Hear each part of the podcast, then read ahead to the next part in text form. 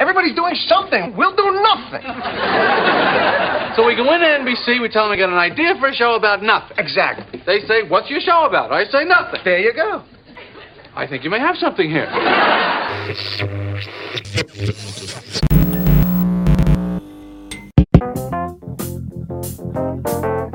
Acerca de Nada, un podcast de Diego Valle y Pablo Manzotti, donde hablamos de casi todo.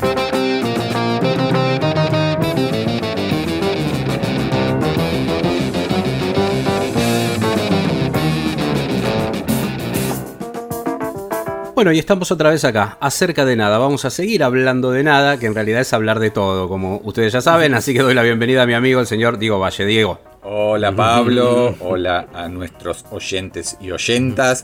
Sí, este, estamos de regreso eh, con, podríamos decir, dos especiales, Claro. dos, este, dos balances de fin de, de fin de año como para, para que la espera as- hasta 2022 no sea tan larga. Exactamente, eh, podríamos decirlo en términos futboleros, que también saben que a veces nos metemos a comentar algo, vos más que yo todavía, eh, un pique corto para prepararse, un pique así de entrenamiento para no perder la línea, no perder el aire en todo sentido. Mirá qué buena metáfora que me salió ahí, eh, deportiva, no perder el aire y, y de alguna manera prepararnos al 2022, que si Dios quiere, sí, vamos a estar con una temporada nueva con 13 episodios. Veremos a partir de cuánto, no antes de marzo, así que tampoco vamos a andar con muchas expectativas ahí del verano, no, el verano va a ser de vacaciones para todas y todos. Así que bueno, bienvenidos a todas y todos y arrancamos, como bien dijo Diego, es balance esto, también obviamente es un balance y cabe aclarar lo que no es que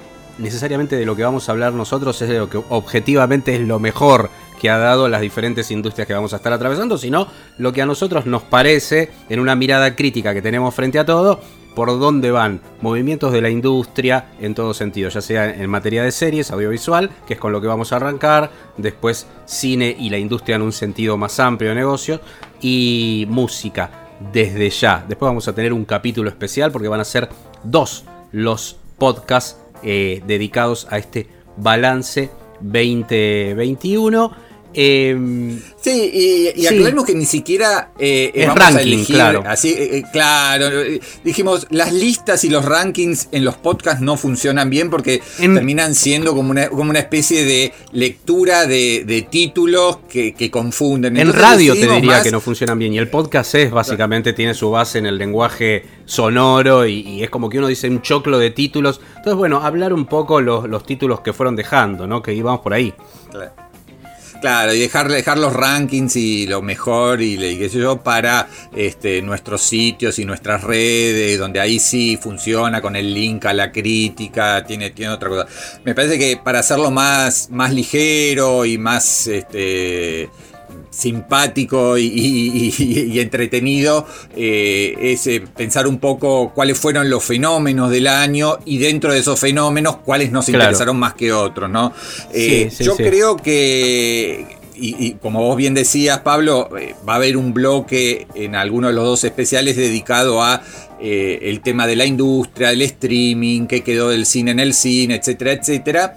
Y eh, uno de los, de, de- de- los hechos noticiosos de, de este 2021 fue el desembarco de, la- de los grandes jugadores de streaming que, que faltaban, que por lo menos que faltaban en América Latina, y bueno, ya- ya lo analizaremos, pero creo que, digamos, la llegada a fines de junio de HBO Max consolidó a, esa plataforma que obviamente ya nosotros consumíamos a través de las señales de- del cable de HBO y lo que era una plataforma que no funcionaba del todo bien, consolidó a esa propuesta del grupo Warner como este, un jugador muy importante quizás no para disputarle eh, totalmente la popularidad y la masividad a Netflix y Amazon Prime Video, pero sí con un nivel de series que cuando uno repasa el año y que qué fue lo más comentado o entre lo que estuvo más comentado del año, figuraron varias series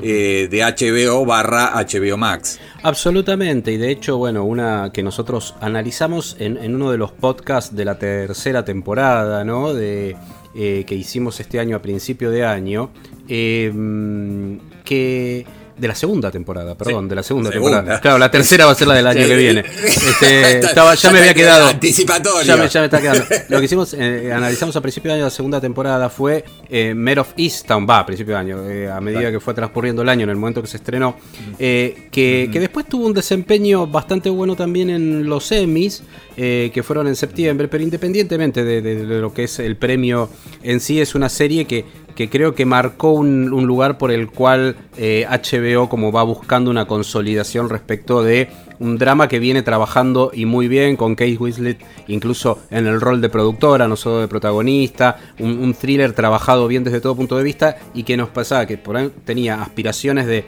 de, que sea una lectura de metamensajes interesantes respecto de la condición humana, de la familia, de lo que son sociedades endogámicas, pero por otro lado no dejaba de ser un policial muy bueno, por momentos con referencias al silencio de los inocentes y, y, y también con algo que hizo que destacábamos y que yo cada vez que hablo de esta serie eh, vuelvo sobre ese concepto, es que eh, abre muchísimos, pero al, segundo o tercer episodio abre muchísimas puntas de subtramas y las cierra todas perfectamente en el séptimo episodio. Las va cerrando antes, pero en el séptimo termina de cerrar todo, todo, todo, todo. No queda nada abierto y eso es algo muy difícil de hacer. Y sí, co- coincido. eh, creo que fue una de las series que más eh, se analizó eh, y, cre- y- y creo que funcionó algo que parecía perimido por el imperio Netflix, ¿no? Y cómo Netflix había cambiado eh, la forma de, de consumo. Eh, con el famoso binge watching, ¿no? Con la, la Claro. cosa de maratonear, pero cuando una serie funciona muy bien y genera como mucho interés y ansiedad y las redes, el semana a semana eh, logra un creyendo, como creo que también está pasando con Succession, con la, con la tercera temporada. eh, a, a mí me había pasado que había visto los primeros siete episodios de esta tercera temporada de Succession en, bueno, en los screeners que nos pasan la- la- las empresas y, y- y me perdí un poco esa, eh, ese creyendo del domingo a domingo en el cual cada uno va analizando este, eh, lo que pasa. eh, bueno, con cada nuevo, con cada nuevo episodio. Eh, y ahora que, bueno, agarré a partir del octavo, es, la semana que viene es el, noveno y último. Y me parece que, también pasaba, qué sé yo, con, lo- con los grandes tanques que, tuvo HBO, Game of Thrones, todo eso. Eh, no sé si esa tendencia volverá. Algunos están haciendo como una cosa mixta, que es quizás estrenar tres o cuatro episodios juntos al comienzo y después seguir con la. ¿No? Eh, O sea, Sí. como, como, como construir eh, un éxito de muy distinta manera. Pero por supuesto, eh, no, no podés no, no eh, analizar en, en un año como este los que también fueron los fenómenos generados desde Netflix con, con su bueno con el estreno de temporadas completas empezando por eh, algo que, que no llegamos a, a- a comentar en, en nuestra segunda temporada, que es, por ejemplo, el fenómeno del juego del calamar, que es otro de los contenidos internacionales o extranjeros para ellos, ¿no? Todo lo que no es inglés o estadounidense para ellos es este, el- el- ese, ese otro mundo y una serie coreana se convirtió en lo más visto creo que del año, de la década del siglo, este, pero eh, sigue siendo Netflix en ese sentido, con series españolas o con, en este caso, un- una, una propuesta coreana, eh, la que logra imponer eh, cosas medio salidas un poco de lo, de lo previsible, ¿no? O sea, es que eh, yo pensaba respecto a lo que decís, que no creo que Netflix renuncie nunca al tema del binge watching, o sea, lo que es la, la- la- la- el estreno directamente de, de sus series por temporada, porque es como su marca de, de mar- marca de marca, por decirlo, es una marca de la marca. Eh, una identidad de la marca, vamos a decirlo bien. Eh, Y respecto de las otras, yo creo que van a ir jugando más con esto, ¿no? Bueno, a Disney Plus le, le- le ha ido bien, hay también ahí un análisis para hacer de lo que son, no me quiero desviar, lo dejo en el portapapeles, de lo que fueron las series y también pensar cómo se piensa el cine hoy de, y sobre todo el, cine más redituable económicamente, que son las películas de superhéroes o por lo menos las que más eh, en, en el grosso de la recaudación global generan. Después son películas también muy caras, pero que hoy se piensan y algo de eso va a suceder también con lo que venga de Batman en adelante desde Warner, se piensan después como sagas que continúan en spin-offs y si se quiere en mundos, en universos, en eh, materia audiovisual en las series. Y, las series de Marvel, Disney, eh, darían para analizarlo. Y respecto del otro que decís, yo creo que sí, hay dos series. Hay una serie más de boca a boca que anduvo muy bien, que no fue el fenómeno del juego de calamar, que es la serie francesa Lupin también, que la terminó dividiendo en dos temporadas, una temporada, pero por el lockdown se tuvo que interrumpir la grabación y terminaron dos, dos, temporadas cortas, ¿no? De cinco episodios. Eso lo está haciendo mucho Netflix, de dividir una temporada de 10 episodios en dos entregas. Que le rinde, lo ha hecho ahora con el cierre de la la Casa de Papel, por ejemplo. Entonces, si uno suma La Casa de Papel, que es una producción española, son todos estos acuerdos que hizo Netflix y que le dieron muy buen rédito a nivel global. Y cierro esto y te paso la pelota. Lo del juego del calamar es interesante porque eh, va sobre un concepto que tratamos en uno de los primeros podcasts que hicimos, que tenía que ver con ese documental de la red social de mm, de Netflix y es esta cosa que yo percibo y que Netflix logra no solo estrenar algo, sino que lo, lo, mete en la agenda de discusión más allá de las columnas especializadas, ¿no? Y con el juego de Calamar hizo eso, se discutió, bueno, mm. todos los conductores de radio hablando, ahí también salían bastante burradas, como por ejemplo, que increíble que sea coreana, no, no es increíble porque hace por lo menos 25 años que la industria coreana está llamando la atención, la industria audiovisual coreana está llamando la atención respecto de este tipo de productos, tanto en cine como en televisión.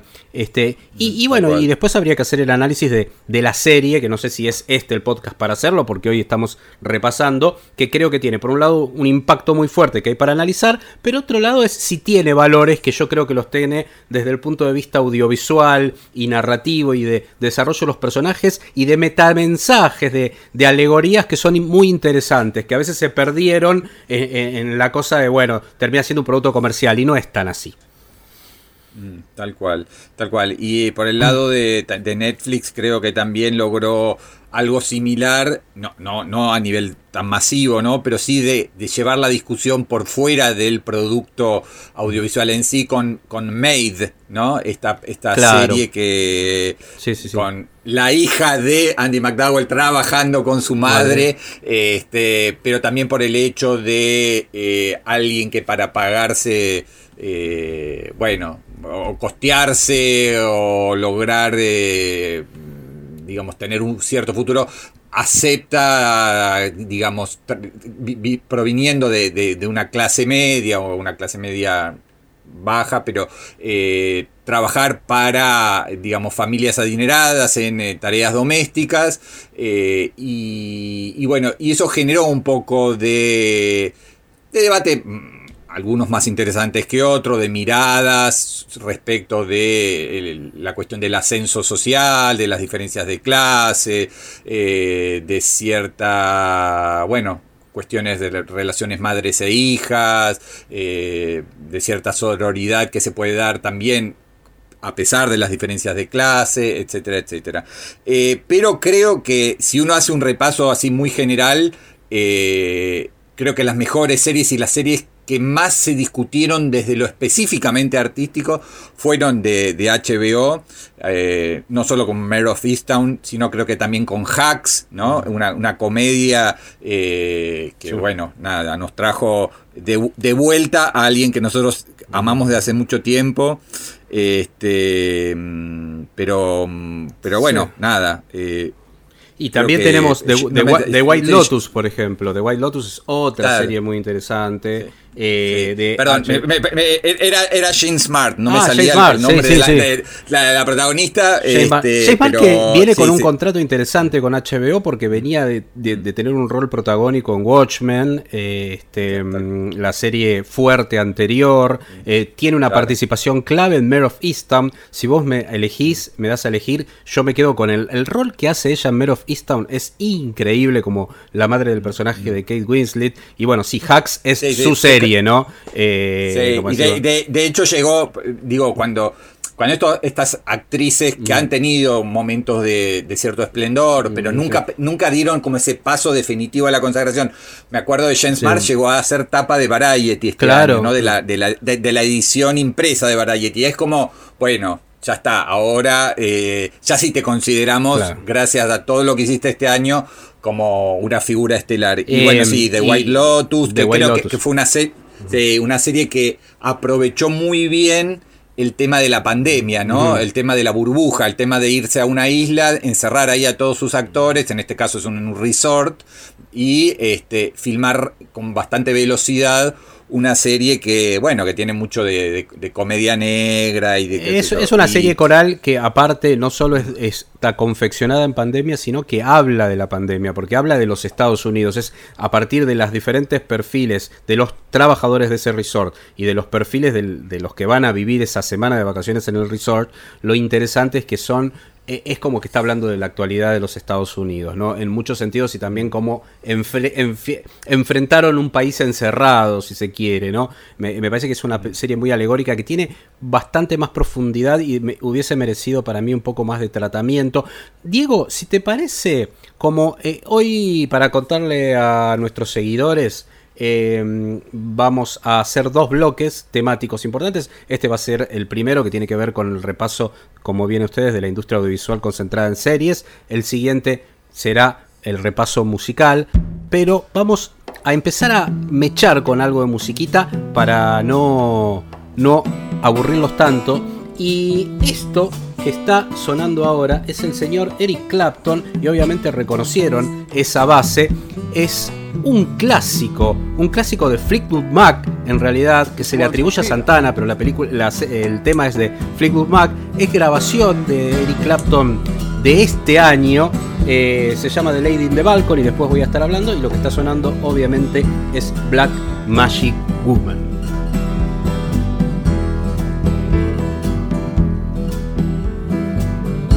Got a black magic woman. Got a black magic woman.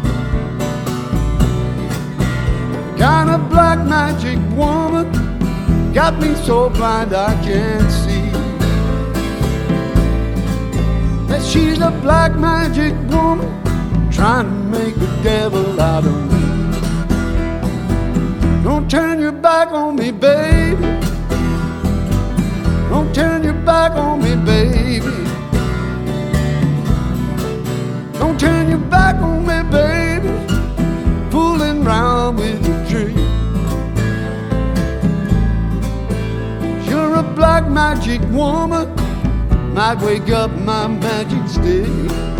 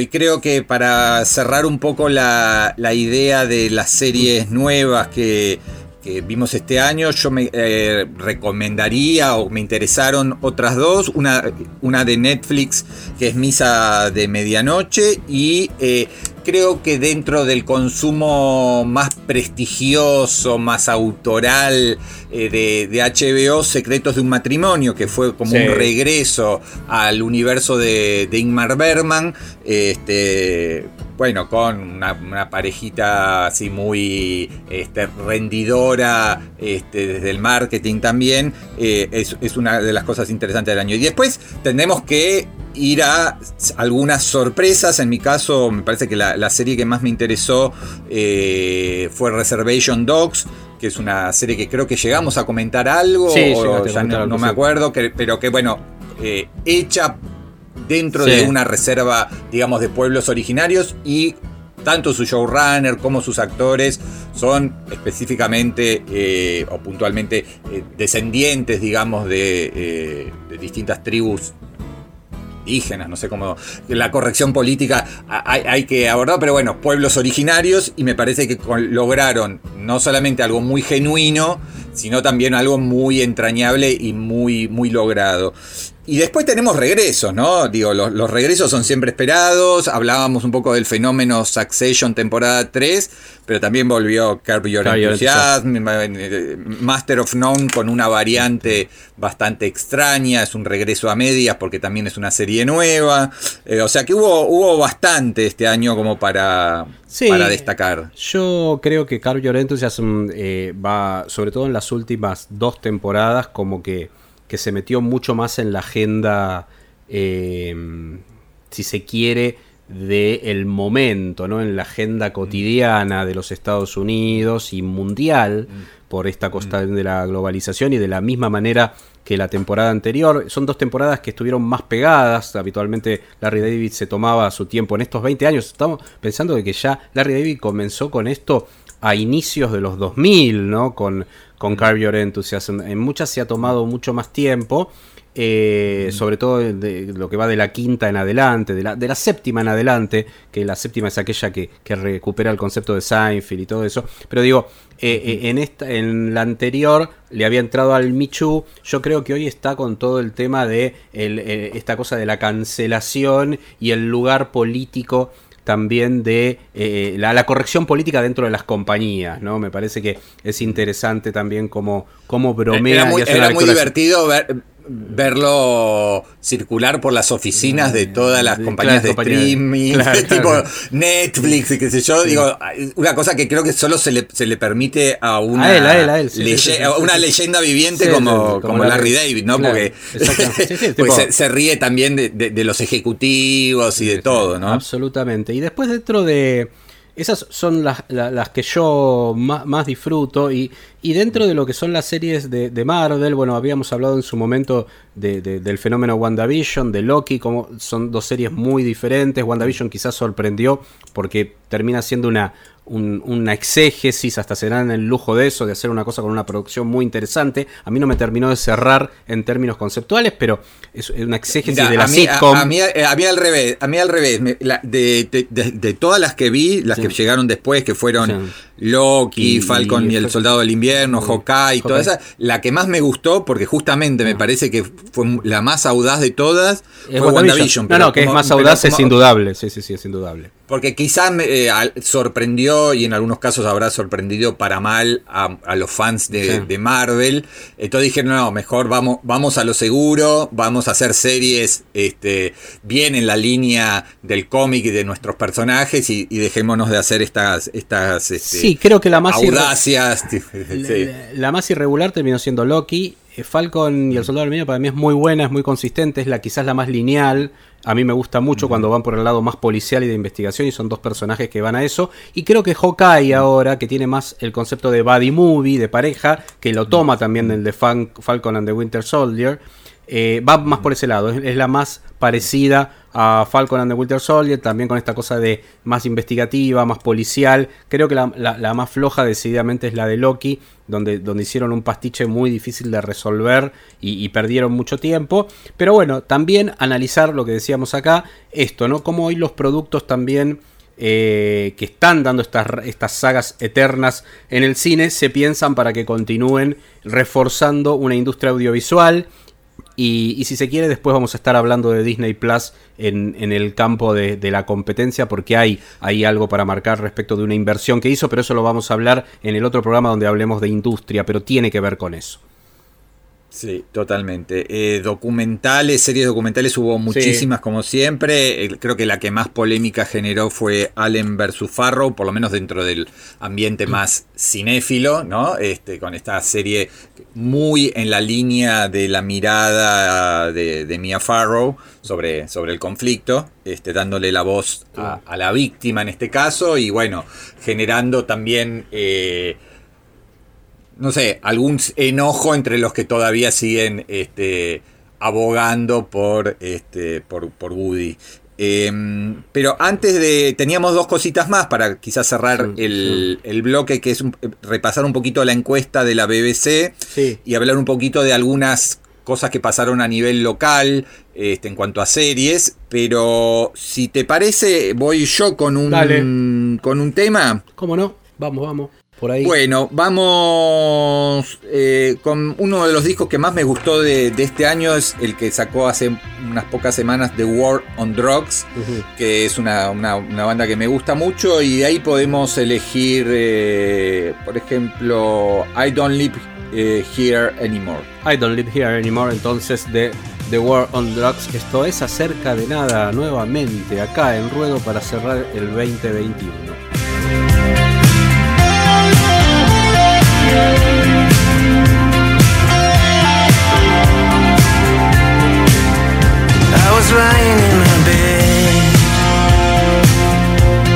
Creature void of form. Been so afraid of everything. I need a chance to be reborn. I never wanted anything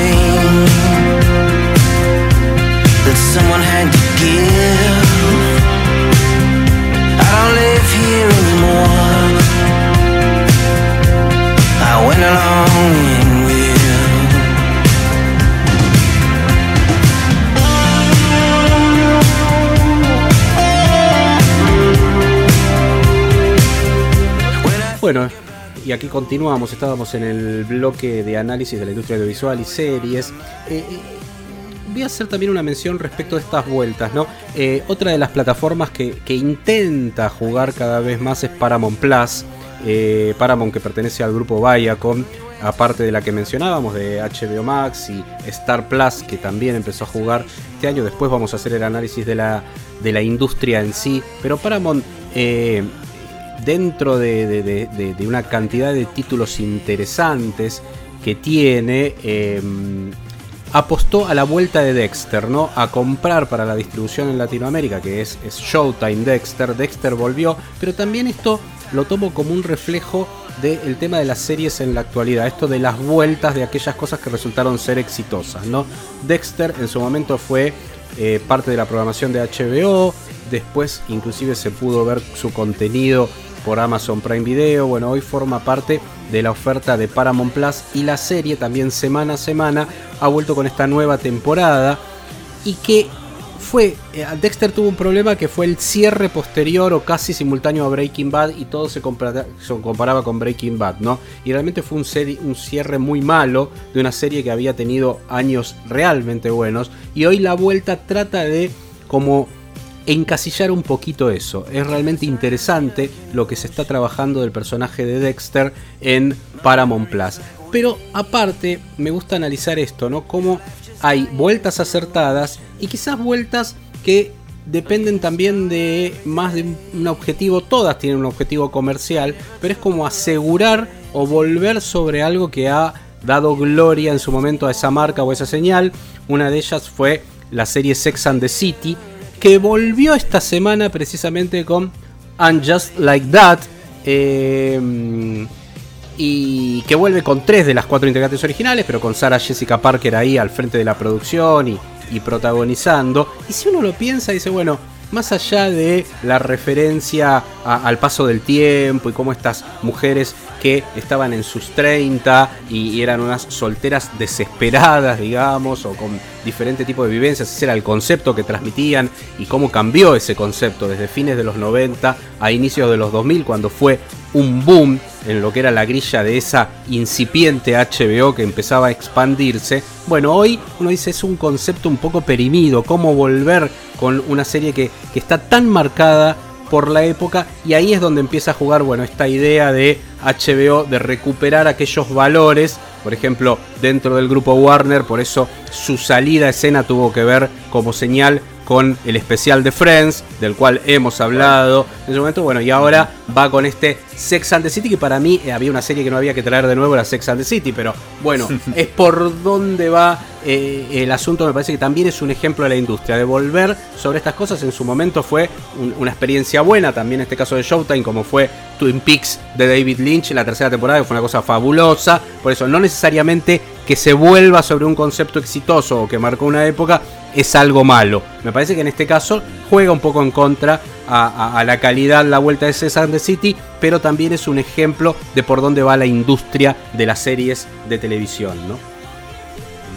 Sí, y hablando de, de regresos y yendo ya al ámbito más local, eh, el boom de Ocupas, ¿no? Claro, Dos ahí está. Después eh, eh, en Netflix fue algo muy interesante porque es una serie que fue popular, quedó como serie de culto eh, para una generación, pero a- gracias a Netflix y, y, bueno, al poder, a la llegada y al, y al marketing que tiene, logró que, la- que nuevas generaciones, gente mucho más joven, Claro. conociera que hace 20 años hacía televisión de calidad. Este, con mirada autoral, si se quiere, eh, eh, en la televisión argentina. Ahí hay Y que aclarar, ahí hay que aclarar respecto de lo que decía yo, que no es un reboot, como se dice, no, no es un renacimiento, sino que fue un pasar al streaming, hubo un transfer a lo digital y lo que se hizo fue un trabajo también de musicalización, por- porque una cuestión de derechos no se podía usar la música que había salido al aire en la televisión en su momento. Tal cual, tal cual. Y nada, sin entrar en cuestiones de, de análisis ni de juicio, porque nos iríamos Sí, claro. Pero creo que fue un año eh, en el cual lo que ya preveíamos que era el, el cre- el crecimiento de la producción en el ámbito local de, las- de los gigantes del streaming hizo que, bueno, que se estrenara, por ejemplo, El Reino por un lado en, en Netflix o Maradona, Sueño Bendito en Amazon Prime Video, Claro. Terapia Alternativa, eh, creo que esa fue a, a Star Más, eh, Entre Hombres en, en HBO Max, con lo cual esto, eh, después lo vamos a hablar en, en- en el bloque que hagamos de, de industria, lo que me contaban es que no, en este momento no hay directores de fotografía, actores, camiones, cámaras, por todo lo que se está filmando de manera simultánea eh, en la Argentina para todas las plataformas de streaming. O sea, entrada, están haciendo la de Ringo, terminan la de Ringo Bonavena, empiezan con tal cosa, y entonces por ahí de golpe, no sé, solo, solo Star Más está haciendo cuatro series simultáneas y así todas. Con lo cual, la tendencia que ya vimos este año de ver este, producciones grandes como El Reino o Maradona Sueño Bendito, eh, se va a multiplicar por 2, por 3 o por 4 en 2022 o 2023. Pero si te parece, cerramos acá, Pablo, este, esta primera, este primer balance, este primer análisis y, y nos vamos a la música.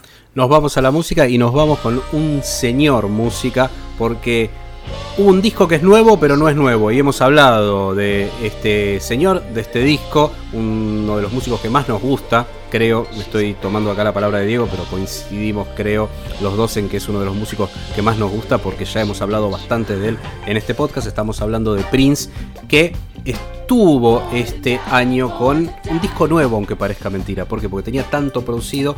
Y lo más interesante es que este disco nuevo es uno de los mejores discos de la historia musical de Prince, lo cual no es poco decir y lo pudimos recibir y escuchar.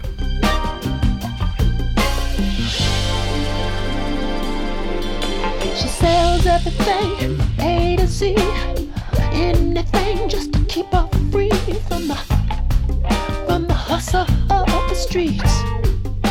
Uh-uh. She left the church a long time ago.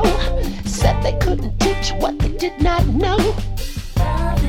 That's when she lost her virginity. And now she's pimping every bottle York to LA. Ask her why she do that thing. She says it's always been that way. Jump back, Jack, you might be next if you try to cut mama's cake. What the deal, Daddy? And ask her what the deal is. This is what she said.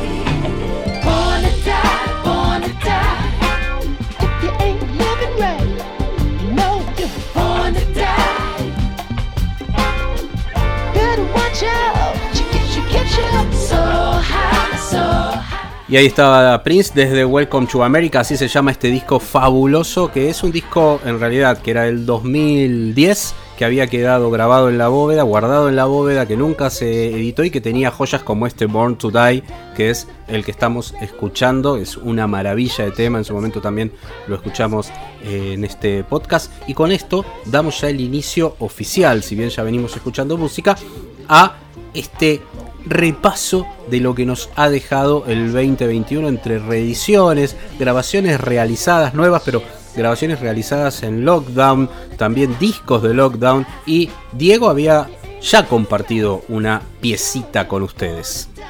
Sí, eh, sí, creo que, bueno, de, de reediciones estuvo plagado este 2021, no solo Prince, sino, no sé, Neil Young que sigue yendo Sí, a su baúl de cosas. recuerdos y que eso, eh, los Stones, Bowie, etcétera, etcétera, etcétera. Pero bueno, vamos a, a concentrarnos quizás en discos, eh, en discos nuevos. Eh, creo que está bueno recuperar algunas cosas que fuimos analizando en distintos episodios de este año. Eh, recuerdo que, mm, que, que hablamos sobre lo de Nick Cave y Warren Ellis Claro. en Carnage. Eh, Wolf Alice, un- una banda que nos gustó mucho con su disco Blue Weekend. Wizard eh, con OK Human y este, Saint Vincent con realmente un disco muy bueno como Daddy Home. Ahí contamos la historia de que era eh, eh, algo li- ligado a su padre, etcétera, etcétera. Pero sí, eh, yo había adelantado en el, en el bloque anterior, cuando me tocó elegir un, un tema, este, I Don't Live Here Anymore, que es justamente la canción que le da título al disco de, de War on Drugs, que es una banda que bueno, que hace bastante que no, que no grababa y no sacaba nada. Este es el quinto álbum y bueno, es una, una de las bandas que, que más me gustan. Eh, no sé si querés elegir vos un tema y lo presentás y seguimos recorriendo este, Sí. lo mejor del año en materia de discos. Sí, yo me iba a detener, bueno, ahí vos elegiste el tuyo, para mí uno de los mejores y que es un disco que en el momento que hicimos el podcast no me convencía tanto, incluso vos lo tomaste cuando yo te lo propuse más rápido de lo que a mí me convencía. Terminé comprándome el vinilo de esta, de esta banda, eh, básicamente porque me gustó mucho la portada, estamos hablando, la mencionaste recién, Wizard, con OK Human. OK Human es de alguna manera una respuesta a lo que mm, a lo que había hecho hace más de 20 años eh, Radiohead con OK Computer. Y este OK Human tenía que ver desde los eh, integrantes de Wizard de dar una respuesta humana a este tiempo de pandemia, a este tiempo de pantalla delante de nuestros ojos. Entonces trataron de, por un lado, jugar con, una, con un concepto orquestal eh, en, el, en el disco que tuviera reminiscencias a Pet Sounds. De hecho, hay unas orquestaciones súper interesantes y esta idea de las capas sonoras en las grabaciones. Obviamente no es tan ambicioso ni tan excelso como Pet Sounds, pero hubo todo un deseo de ir por ese lado. Y por otro lado, pero encontrándose con eh, eh, el concepto más humano. Por ejemplo, en este caso, y desde sus letras, con eh, el tema Screens, pantallas, que es lo que ya estamos escuchando.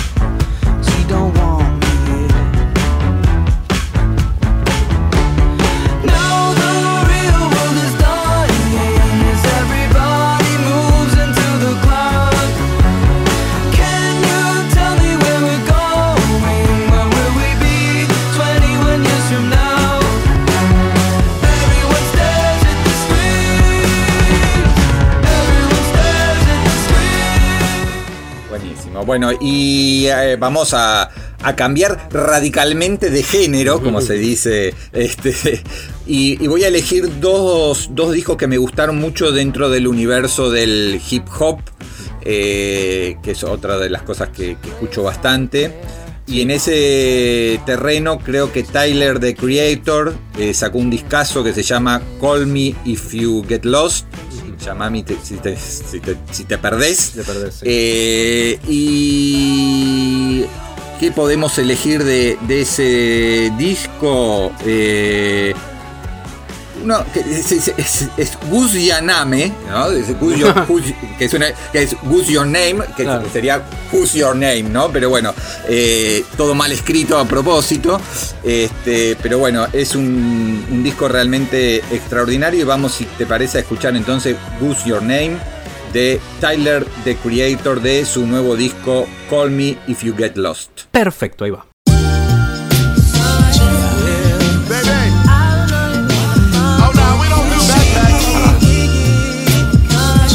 Line shit. I, I it smooth. Call me when you get lost. Oh, you look malnourished.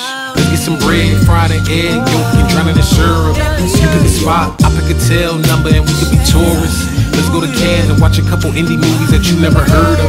Listen to bands, groove when we dance, disco in France, smell some perfume, head in the wind. We can switch off, I can show you how you can really exfoliate skin. Got a man, you should cut it off. Get your passport, cause we run it off. We can sit and talk. You can tell me everything that's on your chest, baby, get it off. You are my type, you a bright light. I'm like a moth, this is not a game. But before we start, what's your name, girlfriend? What's your name? What's your name, girlfriend? What's your name? What's your name, girlfriend? What's your name? What's your name, girlfriend? What's your name? Yeah. What is your name? What do you bring? Yeah. I think that I got what you need and I'm willing to do anything that you please. I'm trying to get down to the root of the apple, the deepest I could in them jeans. My clan like Sonic can't speak, no. No, you can't hit my lean, no. Baby, tell me where the peace go. Cause I'm lost. Your body competitive to fashion. I hope you ain't caught of the shit that I bought. Cause money ain't don't mean a thing. I bet you the times that I take you out. One minute, it's a beautiful scene. It probably end when we been took off. Whoa,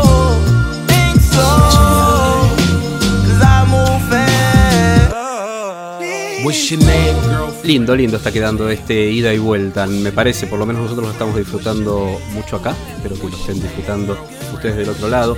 The Bridge es el disco de Sting, disco nuevo de Sting, donde fue por... eh, Yo cuando lo escuchaba lo pensaba tipo un, un disco en onda Nothing Like the Sun, ¿no? Donde había eh, temas muy pop y, baladas pop que quedaron en la historia de la música popular. No es un disco tan bueno como Ten Summer's Tales, el, el famoso Cuentos de 10 Predicadores, así era como, como se, era la traducción en los 90, que para mí es el mejor disco de Sting, eh, incluso mm, mejor que el de Dream of the Blue Turtles, pero hay una vuelta a las bases de Sting de jugar por un lado con esos acordes de jazz y ir por el lado del jazz pop, pero quizás con más incidencia del pop que del jazz, a lo que venía siendo después de experiencias más sinfónicas, de su eh, reunión inclusive con Shaggy y, hacer esas cuestiones más rapeadas, con esto la- las nuevas generaciones, como,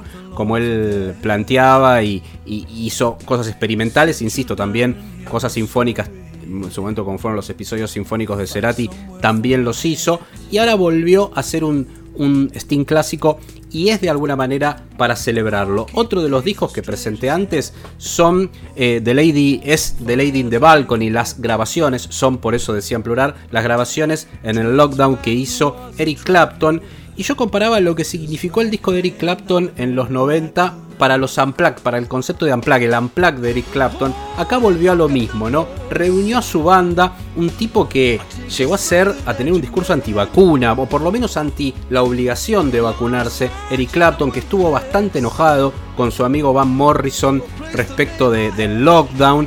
Y, bueno, y, lo que hizo fue lo que hicieron varios artistas. Se reunieron en, su en el estudio de su casa, llamó a sus amigos, armó una bandaza en realidad, sus, sus, sus, eh, acompañantes clásicos y grabó ese clásico como el que estábamos escuchando y cantidad de clásicos más como Laila y algunos temas que no había grabado antes. Hizo un disco acústico que es una belleza, se los recomiendo, sobre todo para poner en el auto y ir escuchando The Lady in the Balcony. Es eh, uno de los discos que a mí me gustó de este año, así de estos grandes que volvieron con grabaciones. Y voy a cerrar con un disco muy lindo que es Gold Diggers Sound de Leon Bridges. Leon Bridges ya es una nueva generación, pero es un tipo que canta, un gran vocalista que va sobre lo que es el registro clásico. Vamos a escuchar de su último disco, de este Gold Digger Sound, para mí una de las mejores placas del año, Why Don't You Touch Me.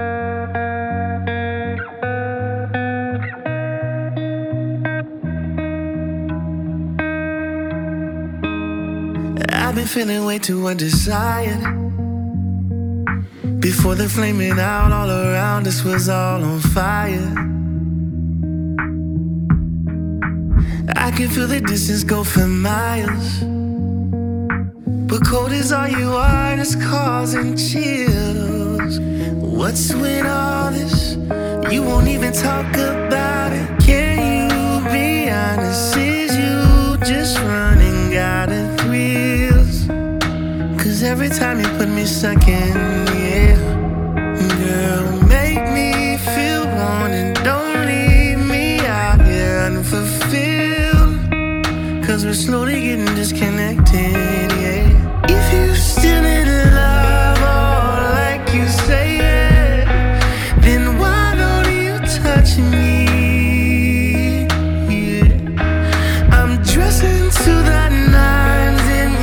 Bueno, y sigo yo ahora con lo que para mí fue eh, la revelación o la sorpresa del año, que es el disco Montero de Lil Nas X. ¿Quién es Lil Nas X? Es un pibe de 22 años que eh, arrancó ahí por el 2019, tuvo algún éxito, algún single eh, como Old Town Road en su momento que lo, encumbraron un poquito ahí, empezaron a, verlo como, como una posible figura de- del, hip hop y sacó este año su- lo que es en verdad su primer disco, porque bueno, todos estos artistas del, hip hop, del rap, lo que suelen hacer es sacar muchos temas, muchas grabaciones eh, en conjunto con otra con, otros artistas y, van subiendo a las plataformas temas sueltos. Pero ahora lo que hizo es sacar un disco en el cual además sorprendió juntándose con gente que nada que ver con el estilo de lo que él hace. Y entonces grabó con Megan Thee Stallion, con Miley Cyrus, con el mismo Elton John. Este, y sacó un disco que, eh, bueno, sí, está figura en general en casi todos los top 10 de, las revistas especializadas, pero más allá de, sumarme a la moda, creo que Lil Nas X es realmente alguien para, para escuchar muy, muy en, en profundidad. Tiene muchísimos temas buenos, pero vamos a, a elegir el que justamente da tema a la placa, que es Montero, y con un subtítulo que es Call Me By Your Name. Nada que ver con la película de Guadañino, pero vamos entonces a escuchar Montero por Lil Nas X.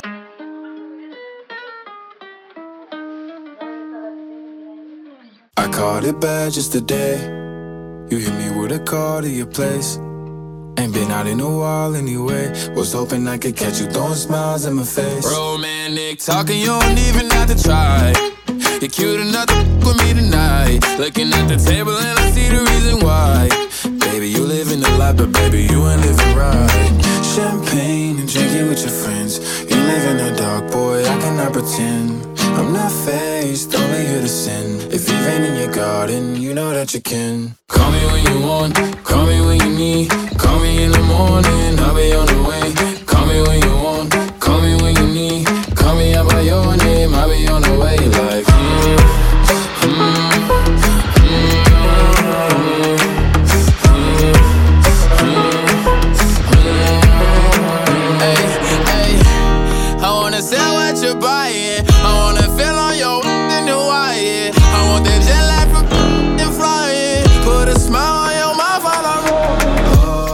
como para ir ya cerrando esta primera entrega de este podcast doble de fin de año, doble digo porque van a ser dos entregas, eh, por ahí hacer una mención a dos momentos muy importantes para mí en la historia de, lo que es la música pop rock nacional. y tienen que ver con dos cumpleaños. El cumpleaños de Charlie García, quizás ese con muchísima más repercusión, con un espectáculo doble que se pudo transmitir por, transmitir por streaming y que ustedes eh, pueden disfrutar actualmente en los canales oficiales, tanto de Fito Páez como del CCK. El de Fito Páez fue la presentación, el homenaje que Fito Páez le hizo a Charlie García con la orquesta estable del Teatro Colón eh, en el Teatro Colón. Lo pueden ver, para mí es, les digo, es uno de esos registros históricos. ¿eh? Hay que verlo independientemente de cómo les caiga Fito Páez.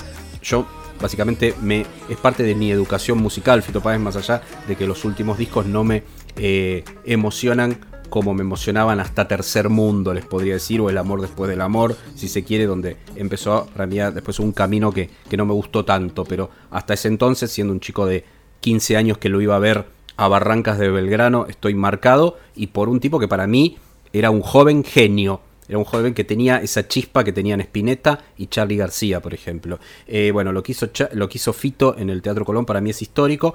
Y lo otro por, por la forma, por cómo estuvo planteado en bloques, por los diferentes calidades de los artistas, tiene que ver durante lo que hizo durante todo el día, toda la tarde, el homenaje a Charlie García en el CCK. Eh, Sí, ahí lamentablemente, Sí, pa- para mí lamentablemente eh, eh, jugaron cuestiones políticas. Eh, uno, lo del Colón fue organizado por el gobierno de la ciudad Claro. y lo del CCK por el gobierno nacional, de distinto signo político, y la verdad que se podría haber hecho este, que no coincidieran. Claro, o que fueran consecutivos, día- claro. Claro, uno el día anterior Claro. y otro el día siguiente, cuestión que capaz que Charlie todavía podía haber participado en ambos, este, Fito justamente eh, que tuvo un buen gesto en ese sentido, si bien Fito había cerrado con el gobierno de la ciudad, hizo una aparición dentro de la banda de Charlie en esos tres, cuatro temas que tocaron, este, por sorpresa, y se fue corriendo del CCK al Teatro Colón para, para cumplir con este, este recital o este concierto que vos también señalabas. El otro que cumplió 70 años es León Gieco, que también tuvo su homenaje con mucha participación de artistas, así desde Moyo hasta el bueno, pero obviamente con menos repercusión, porque si bien es una figura insoslayable de- de- del rock eh, o de los cantautores argentinos, este, no tiene la trascendencia y la popularidad que sí tiene Charlie. Pero bueno, creo que fue lo más interesante. Y después voy- yo voy a contar una anécdota que es eh, a título personal, que volví hace pocos días a un recital en vivo después de la pandemia. No me había atrevido, animado a ver cosas este, en teatro, sí, por ahí. Este, nada, estás en- al, aire libre y está tocando una banda, todo bien, pero fui a ver a, a Melero, a Daniel Melero, que mm, venía de, de hacer Travesti en vivo, ¿no? Uno de sus discos solistas más importantes. Este, y eh, ahora siguiendo con eso, porque se, cumple, se cumplían 25 años, ahora se cumplían 35 años de un disco capital dentro de lo que es el, el- el- el pop y la electrónica en la Argentina, que era eh, Silencio, el disco de los encargados. Entonces, aprovechando que a mí me gustaba mucho ese disco, fui a ver a Melero, este, al ND Ateneo y, y bueno, y tocaba algunos temas de, de- de los encargados. Bueno, si, te, si, te, si te parece bien, podemos vamos. escuchar un, un Ah, temita sí. de Melero. No sé si como despedida o, de- o después querés sumar algo vos. no, no, no, ya nos, nos Pero- podemos ir, nos podemos ir. Y si querés nos vamos con, con silencio de los encargados ya directamente, que tiene que ver con eso. Bueno, ¿o no, yo, yo lo que. ¿Vos cuál querías? porque no, quería sumar alguno porque justamente como editó Ah, Travesti dale. Vive, Travesti Vive es Travesti en vivo. este, y podemos irnos con, no sé, Quiero estar entre tus cosas, un, un clásico de Melero. Dale, entonces ahí quedó de fondo, fíjense cómo estamos haciendo esto lo más en vivo posible, quedó de fondo el silencio, que es lo que están escuchando hasta ahora, y ahora sí, yo me despido, soy Pablo Manzotti, muchísimas gracias, se despide el señor Diego Valle se despide también presentando nuevamente el tema con el de travesti que nos vamos. Quiero estar entre tus cosas. Gracias y los esperamos en el segundo balance eh, de este año 2021 que, que ya nos está diciendo adiós. Y nosotros decimos también hasta la próxima. Chau, chau.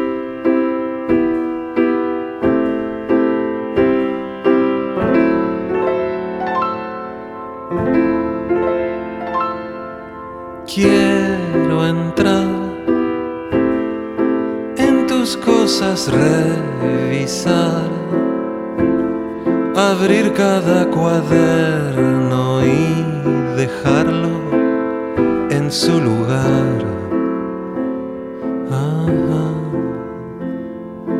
Y buscar en tu libro de secretos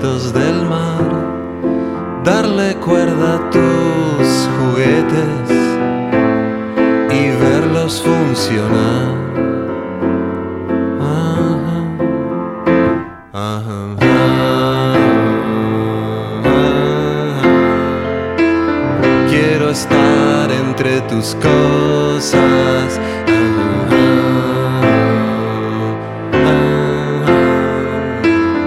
Quiero estar entre tus cosas.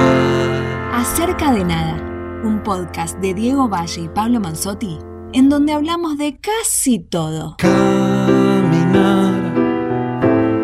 a oscuras por la sala y encontrar notas olvidadas y sentir que sos fatal.